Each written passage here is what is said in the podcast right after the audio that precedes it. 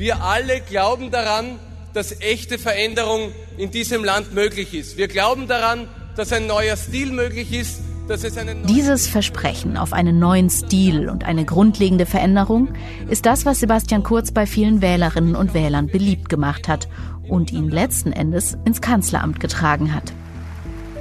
Doch in dieser Phase, in der Kurz seinem Land einen neuen Stil verspricht, passiert hinter den Kulissen etwas Ungeheuerliches. So weit wie wir bin ich echt noch nie gegangen. Geniales Investment. Sebastian Kurz, engste Vertraute, erkaufen ihrem Chef schmeichelhafte Umfragen und Zeitungsartikel. Das liegen Chats nahe, die dem Standard und dem Spiegel vorliegen und die hier von Schauspielern nachgesprochen werden. Wer zahlt, schafft an. Ich liebe das. Manipulierte Umfragen, gekaufte Berichterstattung, beides bezahlt mit Steuergeldern. Das ist der Vorwurf der Ermittlungsbehörden heute. Und das alles, um Sebastian Kurz ins höchste Amt zu heben. Vielen Dank. In dieser Folge von Inside Austria schauen wir, wie sich Kurz auf seinen größten Karrieresprung vorbereitet.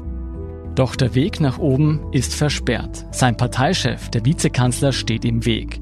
Und beim Koalitionspartner macht ein frischer, aufstrebender Politiker von sich reden bis Kurz und seine Vertrauten einen geheimen Fahrplan zur Macht aufstellen. Und eine politische Krise nutzen, um ihn mit skrupellosen Mitteln umzusetzen. Ich bin Jolt Wilhelm vom Standard. Und ich bin Sandra Sperber vom Spiegel. Gemeinsam rekonstruieren wir Sebastian Kurz rasanten Aufstieg und seinen tiefen Fall. Wie die Polithoffnung Österreichs zum Beschuldigten in einer Korruptionsaffäre werden konnte.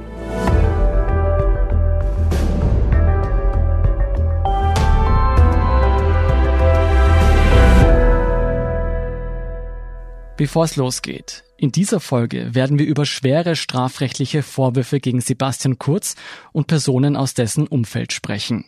Darum möchten wir an dieser Stelle einmal festhalten, alle beschuldigten Personen dementieren die Vorwürfe, für alle Beschuldigten gilt die Unschuldsvermutung. Im April 2016 gerät Österreich mal wieder international in die Schlagzeilen mit einer Bundespräsidentenwahl. Der Jubel ist groß, denn diese Wahl hat Geschichte geschrieben. In Österreich haben die Rechtspopulisten der FPÖ bei der Wahl zum Bundespräsidenten einen spektakulären Erfolg erzielt. In Österreich wird der Bundespräsident direkt vom Volk gewählt. Und im ersten Wahlgang liegt der Kandidat der Rechtspopulisten vorne, Norbert Hofer. Die FPÖ jubelt. Es ist eine schwere Schlappe für Sebastian Kurz Partei, die ÖVP.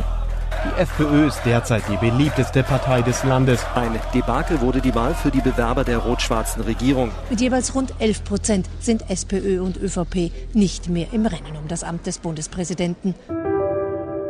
Am Ende schaffen es die Wählerinnen und Wähler aber in einer Stichwahl die große internationale Blamage für Österreich abzuwenden. FPÖ-Mann Hofer verliert gegen den Kandidaten der Grünen, Alexander van der Bellen, wenngleich nur knapp. Und diese Wahl, die muss man im Hinterkopf haben, wenn man den weiteren Aufstieg von Sebastian Kurz verstehen will.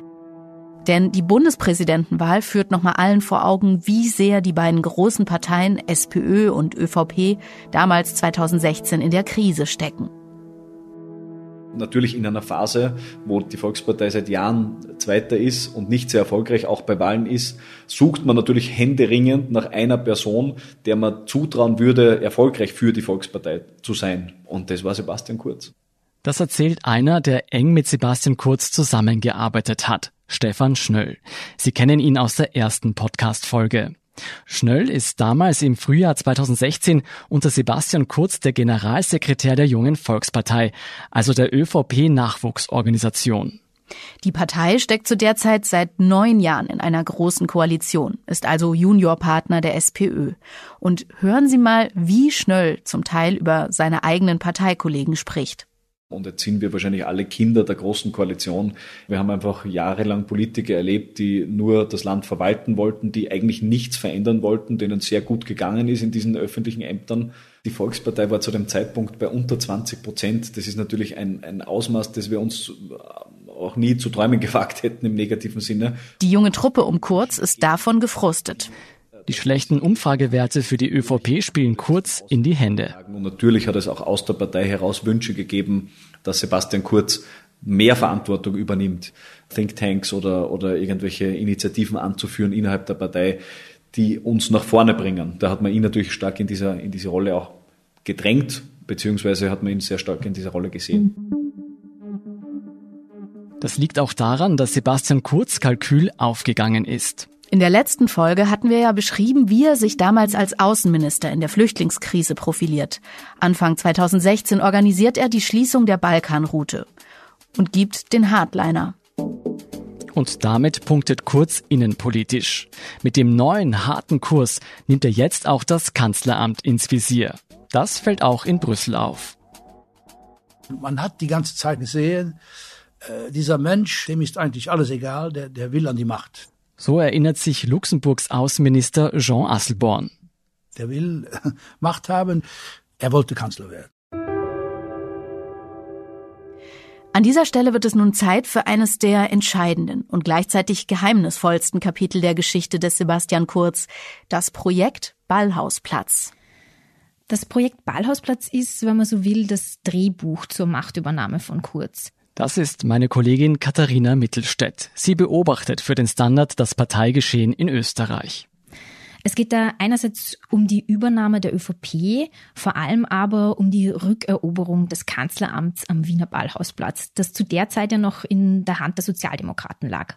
Richtig gehört. Sebastian Kurz und sein engster Unterstützerkreis haben einen Masterplan verfasst, der akribisch alle nötigen Schritte für seinen Einzug ins Kanzleramt festhält. Dieser Plan gelangt später auch an die Öffentlichkeit und liegt jetzt im Detail auch dem Spiegel und dem Standard vor. Es geht da einerseits um die inhaltliche Positionierung von Kurz. An einer Stelle heißt es da zum Beispiel FPÖ-Themen, aber modern und zukunftsorientiert. Es wurden auch bereits Listen mit möglichen Kandidaten für die Nationalratswahl geschrieben und Dossiers über die politische Konkurrenz erstellt. Die Kurzleute skizzieren alles, vom Wahlkampfmotto, bei dem man sich an Barack Obama orientieren will, bis zur Aufstellung eines Unterstützerteams, genannt Jünger. Ja, nochmal richtig gehört, Jünger, die Sebastian Kurz öffentlich bewundern und feiern sollen. Und damals scheint eine Idee zu entstehen, die Kurz inzwischen zum Verhängnis geworden ist. In dem Papier heißt es Umfrage in Auftrag geben, mit SK alles besser. SK ist in dem Plan die Abkürzung für Sebastian Kurz, offensichtlich. Und das klingt, als hätte das Team schon damals die Idee, heimlich Umfragen zu seinen Gunsten zu manipulieren. Dieser detaillierte Plan entsteht 2016 zu einem Zeitpunkt, als Kurz gerade 30 wird und nicht einmal drei Jahre Außenminister ist. Wenn man nach den Grundlagen für dieses Projekt Ballhausplatz sucht, muss man aber noch weiter zurückblicken eigentlich schon seit 2011, also als Kurz Staatssekretär wurde, arbeitet er mit seinen engsten Vertrauten und strategischen Beratern zusammen und gemeinsam mit denen natürlich auch irgendwo an seiner Vermarktung. Wann dann die ÖVP, Obmannschaft und Kanzlerschaft tatsächlich in den Fokus gerückt ist, lässt sich jetzt natürlich nicht ganz genau sagen. Fest steht, spätestens ab dem Jahr 2016 beginnen Kurz und seine Leute sich minutiös und hochprofessionell auf die Machtübernahme vorzubereiten. Das steht fest. Zeit für einen Blick auf dieses Team hinter Kurz. Wer sind die Strippenzieher, die ihn zum Kanzler machen wollen? Da gibt es zum Beispiel zwei, von denen meine Kollegin Katharina Mittelstädt sagt, Beide saßen immer im Hintergrund, aber haben die österreichische Politik der vergangenen Jahre vermutlich so geprägt wie wenige sonst. Gemeint sind der spätere Kabinettschef Bernhard Bonelli und vor allem Stefan Steiner. Er gilt als das Mastermind hinter dem Projekt Ballhausplatz. Stefan Steiner ist, glaube ich, recht unbestritten der engste inhaltliche Berater von Kurz. Er ist, wenn man so will, irgendwie der Vordenker im Hintergrund. Die beiden besprechen alles, telefonieren ständig. Es geht um Strategien sowie um Inhalte. Steiner ist ein konservativer, ganz bestimmt, vielleicht könnte man sogar fast sagen, ein konservativer Hardliner, jedenfalls auch sehr christlich. Steiner ist heute 43 Jahre alt, noch immer einer der engsten Vertrauten von Kurz und ebenfalls einer der Beschuldigten in der Korruptionsaffäre. Mein Kollege Fabian Schmidt erklärt seine Rolle im System Kurz.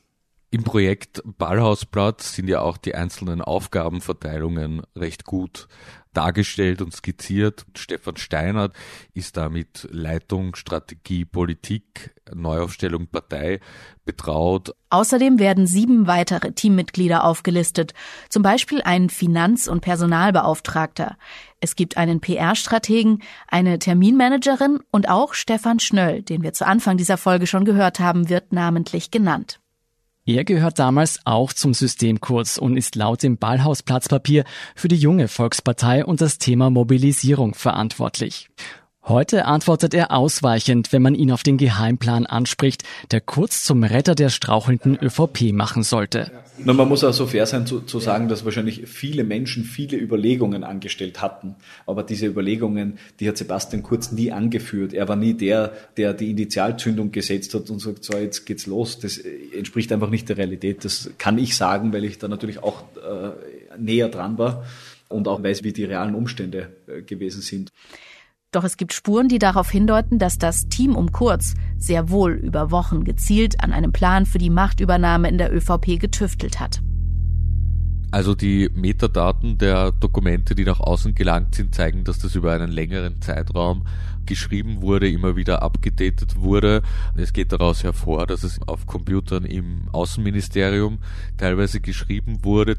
Und es dürften halt all äh, spätabendliche Runden gewesen sein nach dem Arbeitstag im Außenministerium, wo diese Pläne geschmiedet wurden. Ich glaube, man kann auch sagen, die haben sich natürlich regelmäßig getroffen und zusammengesetzt, aber die waren zu dem Zeitpunkt, als Kurz Außenminister war, einfach schon eine richtig äh, eingeschworene Truppe, die extrem gut funktioniert haben. Die haben täglich miteinander telefoniert und gewhatsApp, die haben etliche Gruppen, in denen sie chatten. Also die waren eigentlich im ständigen Austausch und Kontakt miteinander. Und das Netzwerk geht weit übers Außenministerium hinaus. Auch im Finanzministerium sitzen Kurzleute. Die werden in dieser Folge noch eine wichtige Rolle spielen. Wenn man mit Weggefährten und Journalisten über diese Truppe um Sebastian Kurz spricht, dann ist das Wort, das man am häufigsten hört, Loyalität.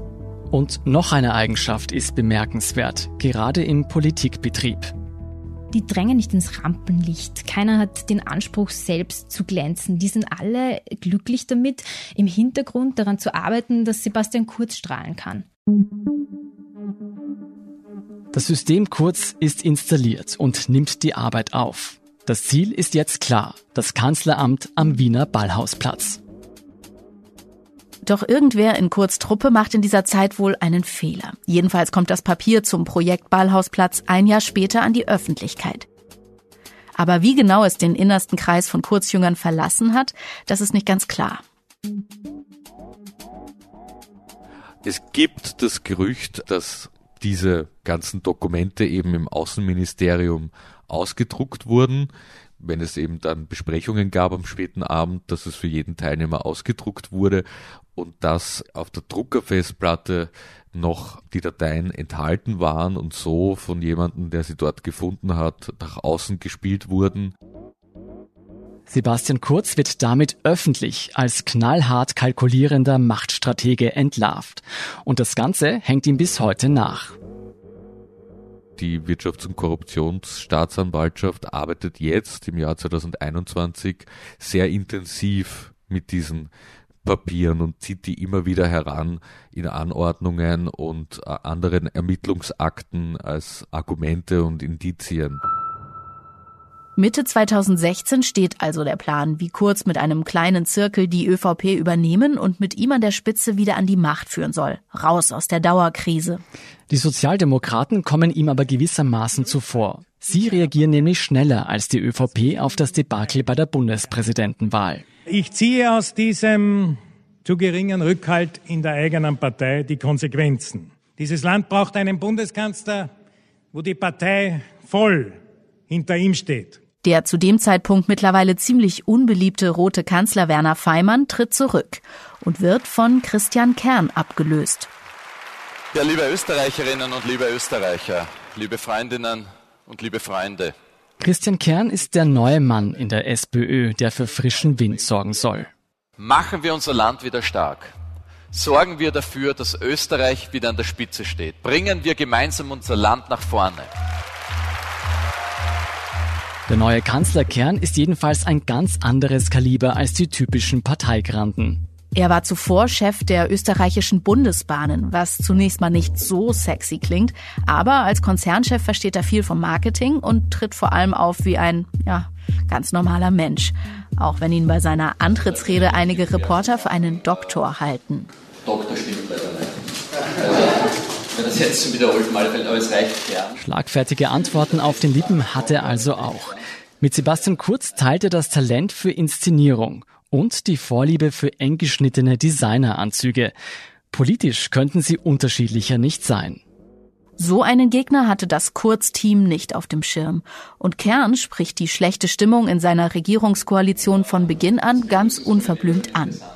Manchmal habe ich das Gefühl, da gibt es Leute, die sind politische Selbstmordattentäter, die sich einsam in einer Telefonzelle in die Luft sprengen.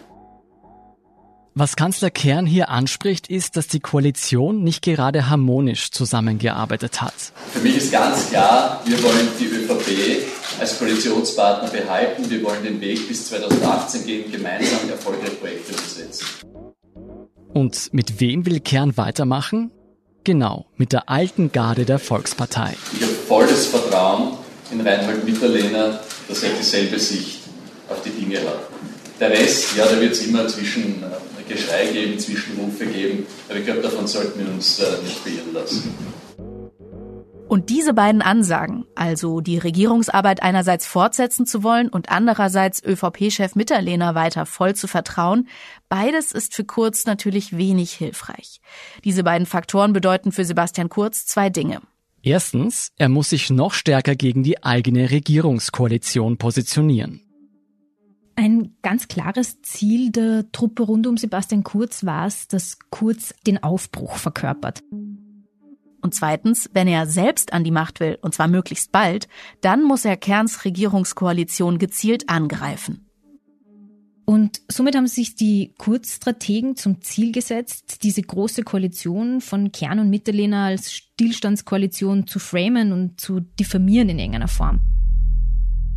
Von da an wird die Regierungsarbeit regelrecht torpediert. Und torpedieren ist hier wirklich wörtlich gemeint, denn Kurz Leute arbeiten quasi unter dem Radar. Kurz hatte einen Teil der ÖVP-Regierungsmannschaft im Grunde im Griff und es wurde dieser Koalition somit aus den eigenen Reihen einfach kein Erfolg gegönnt.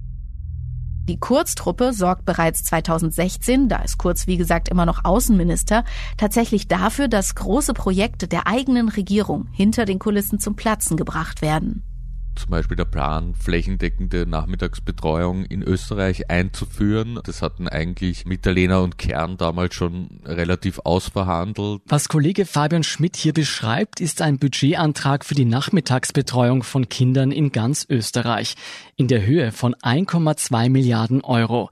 Das ist für österreichische Maßstäbe wirklich viel Geld.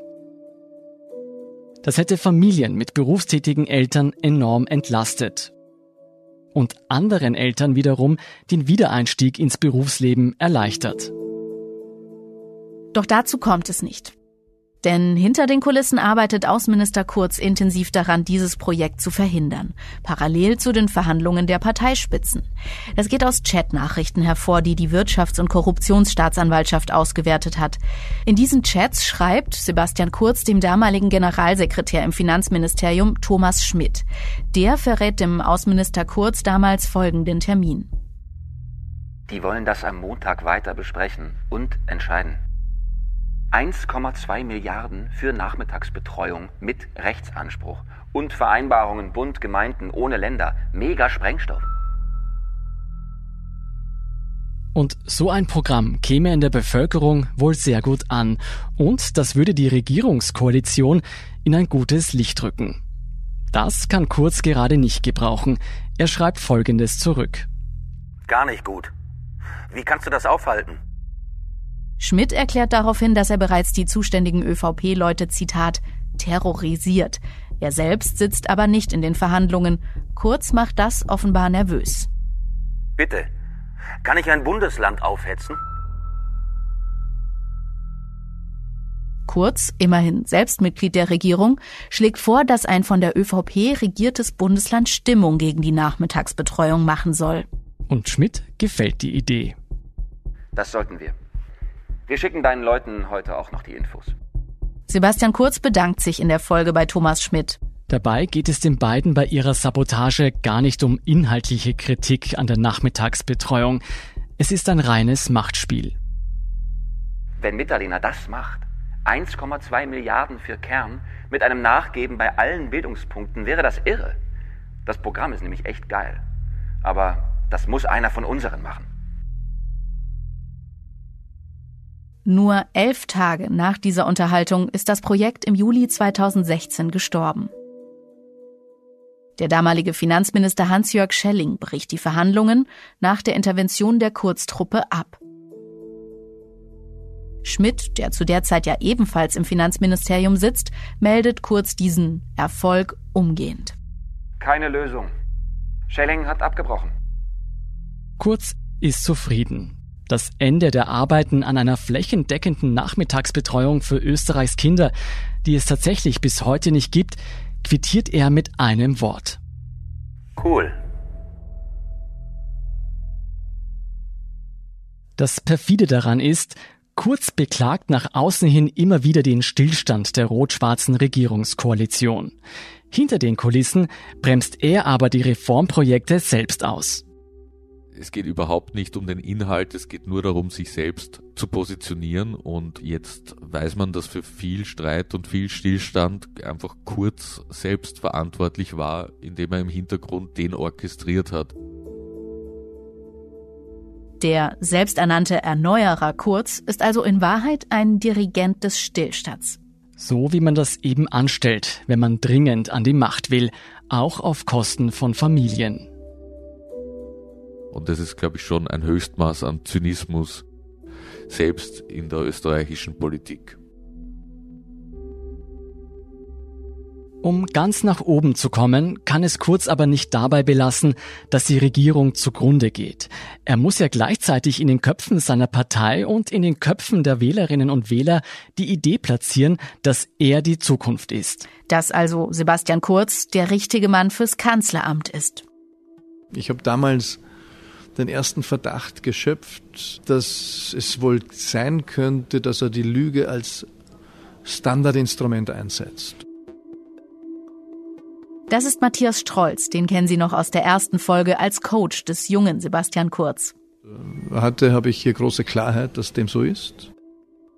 2016 ist Strolz noch Vorsitzender der liberalen Partei NEOS und ein Kontrahent von Kurz. Obwohl Kurz nicht mal Parteichef ist, planen die beiden eine politische Zusammenarbeit.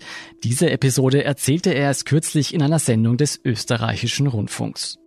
Nach einem Verhandlungsabend stand ich mit dem Sebastian Kurz vor der Tür und habe gesagt, Sebastian, was machen wir, wenn die Medien Wind bekommen, dass wir hier verhandeln? Daraufhin sagt Kurz etwas, das Strolz die Verhandlungen nur wenige Tage später abbrechen lässt. Dann sagt der Sebastian, ja, dann werden wir dementieren. Dann sage ich, ja, dann dementieren wir. Mit dem Problem oder mit dem Umstand, ich kann oder ich will nicht lügen. Dann sagt er, aber ich kann's. Strolz ist einer der ersten Mitstreiter, der den Verdacht schöpft, dass Kurz von nichts zurückschrecken wird, auch nicht vor der Lüge als Mittel zum Zweck. Was Strolz zu diesem Zeitpunkt noch nicht wissen kann, wie weit Kurz tatsächlich gehen wird und mit welchen Mitteln. Was halten Sie von Sebastian Kurz? Wäre er der ideale Kanzler für Österreich? Ja, ich glaube schon. Also ich bin ganz begeistert von ihm, weil er ist einer, der alles ausspricht und auch viele Pläne hat, was bei den anderen fehlt. Kurz Lieblingswerkzeug für seinen Aufstieg in die politische Oberliga sind 2016 Umfragen. Und das bleiben sie auch noch in den Jahren darauf. Wie gerade eben gehört beim Boulevardmedium OE24 und dessen Tageszeitung Österreich. Und diese Meinungsumfragen sind einer der Gründe, warum Kurz fünf Jahre später als Kanzler zurücktreten muss, wieso es strafrechtliche Ermittlungen gegen ihn gibt und wieso wir diesen Podcast machen. Es geht um den Vorwurf, Kurz sei mittels Steuergeld finanzierter und gefälschter Umfragen. In der Tageszeitung Österreich und auf Ö24 stehen im Verdacht, sich wohlmeinende Berichterstattung für ihn als Unterstützung gekauft worden, gegen Geld geschönt worden sei. Um Sebastian Kurz den Weg an die Parteispitze und in das Bundeskanzleramt zu ebnen. Um Sebastian Kurz als neuen Spitzenkandidat der ÖVP zu installieren, sollen Kurz und dessen eingeschworene Truppe ein System aus gefälschten Umfragen und gekaufter Berichterstattung in der Tageszeitung Österreich und OE24 aufgebaut haben. Der offizielle Tatverdacht der Wirtschafts- und Korruptionsstaatsanwaltschaft lautet im Oktober 2021 auf Untreue, Bestechung und Bestechlichkeit. Insgesamt werden mit Sebastian Kurz an der Spitze als mutmaßlicher Bestimmungstäter zehn Personen verdächtigt. Sollte es eines Tages tatsächlich zu Anklagen und Verurteilungen kommen, drohen jeweils mehrere Jahre Haft. Es gab eine Meinungsforscherin, Sabine B., die hat Studien für das Finanzministerium erstellt, hat dafür mehr verrechnet, gleichzeitig auch noch Umfragen durchgeführt und die dann in der Tageszeitung Österreich präsentiert. Also, eine Meinungsforscherin erstellt Umfragen und verrechnet diese dann verdeckt über offizielle Studien für das Finanzministerium.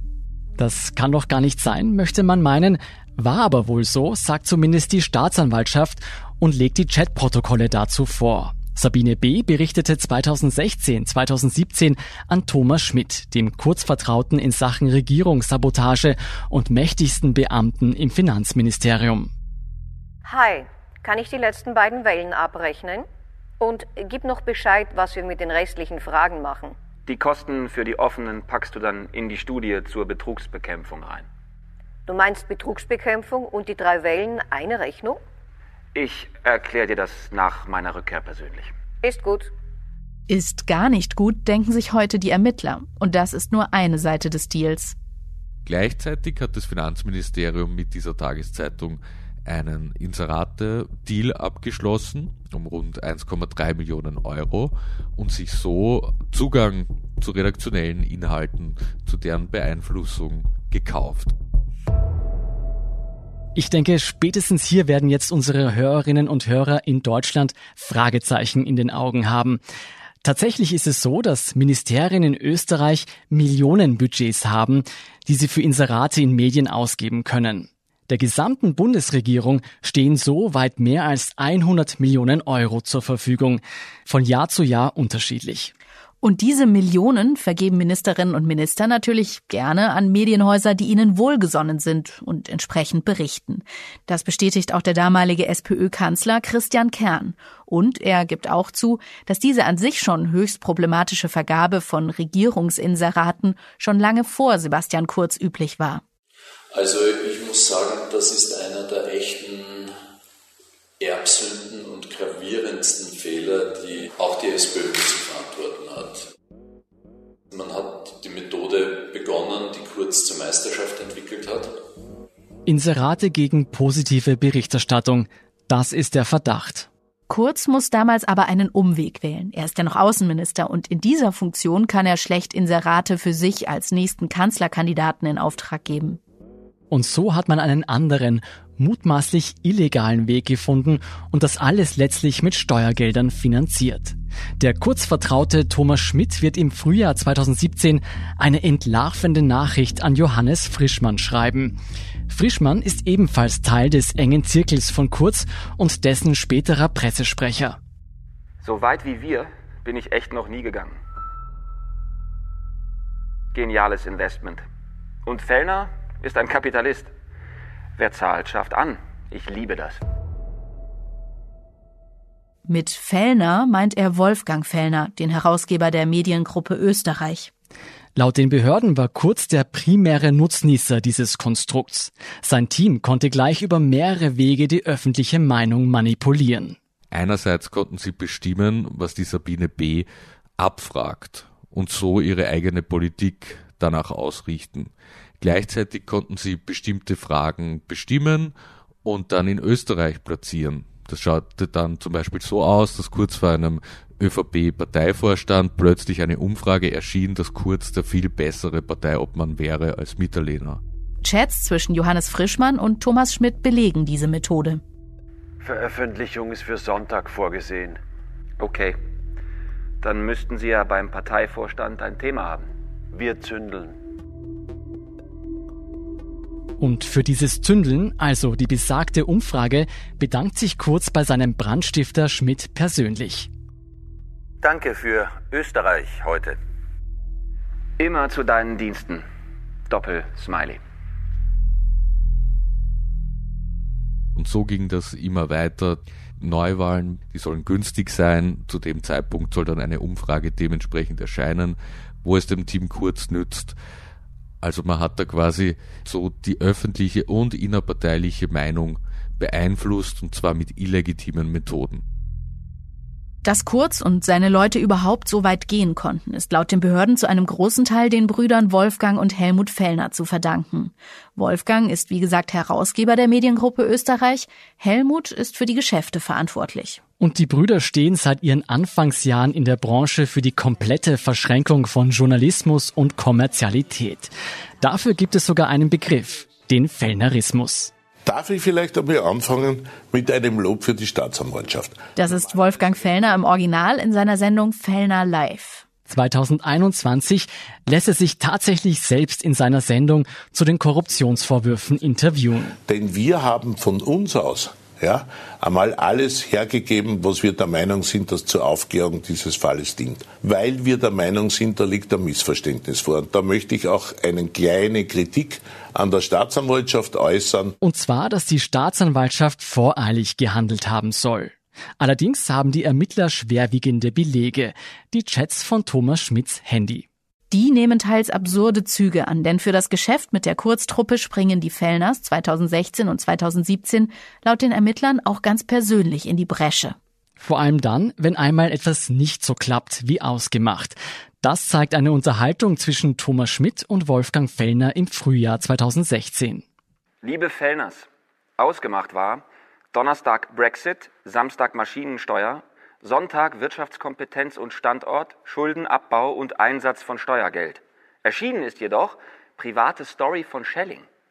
Das ist echt eine Frechheit und nicht vertrauensbildend. Wir sind echt sauer, mega sauer. Verstehe ich voll, melde mich in 30 Minuten, mache jetzt volle Doppelseite über Umfrage am Mittwoch, okay? Wolfgang Fellner. Die Kurzleute steuern die Berichterstattung. Das erste Opfer ihrer Kampagne ist der eigene ÖVP-Obmann und Vizekanzler Reinhold Mitterlehner. Das mutet ja eigentlich fast schizophren an. Ja, normalerweise versucht eine Regierung logischerweise sich möglichst gut zu verkaufen. Aber so wurden Erfolge verhindert. Gelungen ist dann eher relativiert und als gar nicht so positiv oder irgendwie ein Teil zumindest, der gar nicht so gelungen ist, dargestellt.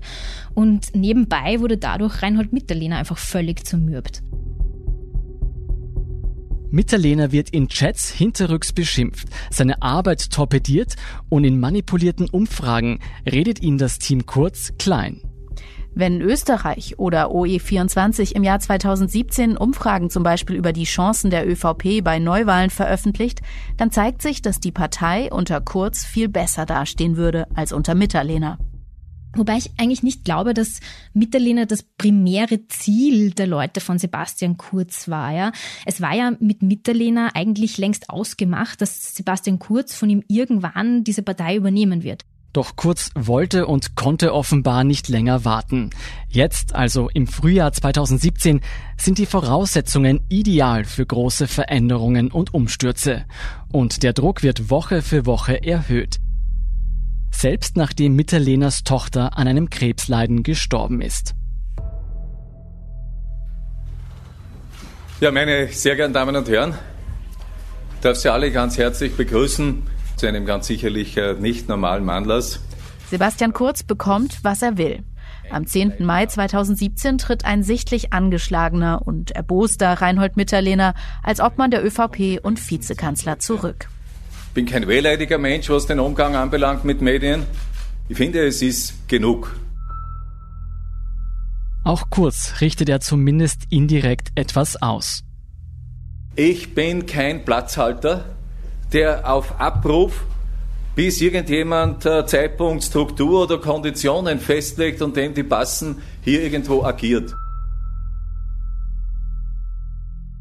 Meine Damen und Herren, wünsche Ihnen schönen Sommer, Danke Ihnen und wünsche Österreich alles Gute. Also Kurz hat sein erstes Etappenziel erreicht. Der alte Parteichef ist weg, der Weg ist für ihn frei. Derjenige, der die Führung übernimmt, der muss die Möglichkeit haben, die inhaltliche Linie vorzugeben. Jetzt geht Kurz aufs Ganze und stellt Bedingungen. Denn, Zitat, in diesem Zustand will er die ÖVP nicht übernehmen. Es ist eine Erpressung. Er wird nur Parteichef, wenn die ÖVP komplett auf ihn zugeschnitten wird. Zum Beispiel will er allein den oder die Generalsekretärin und alle Ministerinnen und Minister benennen. Denn wie es in der ÖVP weitergehen wird, das liegt nicht an mir allein, sondern das liegt vor allem daran, ob meine Vorstellungen mitgetragen werden oder nicht. Und diese Entscheidung. Und tatsächlich, der Parteivorstand lässt sich auf alle Forderungen von Kurz ein. Die alte ÖVP gibt es nicht mehr. Vielen Dank. Die Partei wechselt die Farbe, türkis statt schwarz. Nicht mal beim Namen macht Sebastian Kurz halt. Aus der ÖVP wird die Liste Kurz, die neue Volkspartei. Diesen Parteitag begehen können. Anfang Juli wird er auf einem Bundesparteitag mit 98,7 Prozent der Delegiertenstimmen zum neuen ÖVP-Vorsitzenden gewählt. Und wir müssen uns bewusst sein, auch wenn die letzten sechs Wochen intensiv waren, das, was vor uns liegt, das wird noch viel intensiver und auch noch härter werden. Bei seiner Machtübernahme an der Parteispitze macht Sebastian Kurz auch eines klar. Er will nicht einfach in der großen Koalition weiterwursteln und seinen Vorgänger Mitterlehner geräuschlos als Vizekanzler ersetzen. Er kündigt also die Koalition auf und will sich selbst zur Wahl stellen bei Neuwahlen. Volles Risiko. Aber Kurz hat sich ja schließlich auf diesen Moment lange vorbereitet mit dem Projekt Ballhausplatz.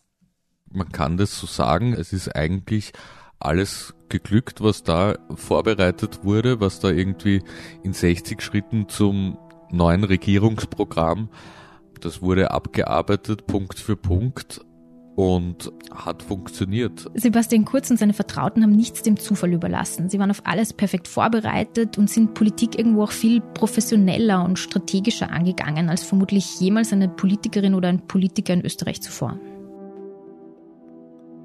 Österreich steht nun ein nie dagewesener Wahlkampf bevor, mit einer Megashow nach amerikanischem Vorbild. Um Kurz endlich ins Kanzleramt zu bringen, gibt die österreichische Volkspartei Summen aus, die eigentlich in Österreich nicht erlaubt sind. Kurz eingeschworene Truppe nutzt ihre Connections zu den Mächtigen im Land. Und der Kanzlerkandidat schmiedet ein Bündnis, ausgerechnet mit den Rechtsauslegern der FPÖ. Und das hören Sie dann in der nächsten Folge von Inside Austria. Wie immer auf allen gängigen Podcast-Plattformen, auf der Standard.at und auf spiegel.de. Außerdem können unsere Hörerinnen und Hörer mit dem Rabattcode Standard jetzt drei Monate lang für 30 Euro das Angebot von Spiegel Plus testen und 50 Prozent sparen. Alle Infos dazu finden Sie auf spiegel.de slash der Standard. Alle Links und Infos stehen auch in den Shownotes zu dieser Folge. Danke fürs Zuhören und danke allen, die an diesem Podcast mitwirken. Hinter den Kulissen waren das bei dieser Folge vor allem Oliver Dasgupta, Robert Hausburg, Ole Reismann und Nelly Ritz. Und ein besonders großes Dankeschön auch an das Ensemble des Burgtheaters für die vorgetragenen Chatprotokolle. Ich bin Sandra Sperber. Ich bin Scholt Wilhelm. Und wir sagen Tschüss und Baba.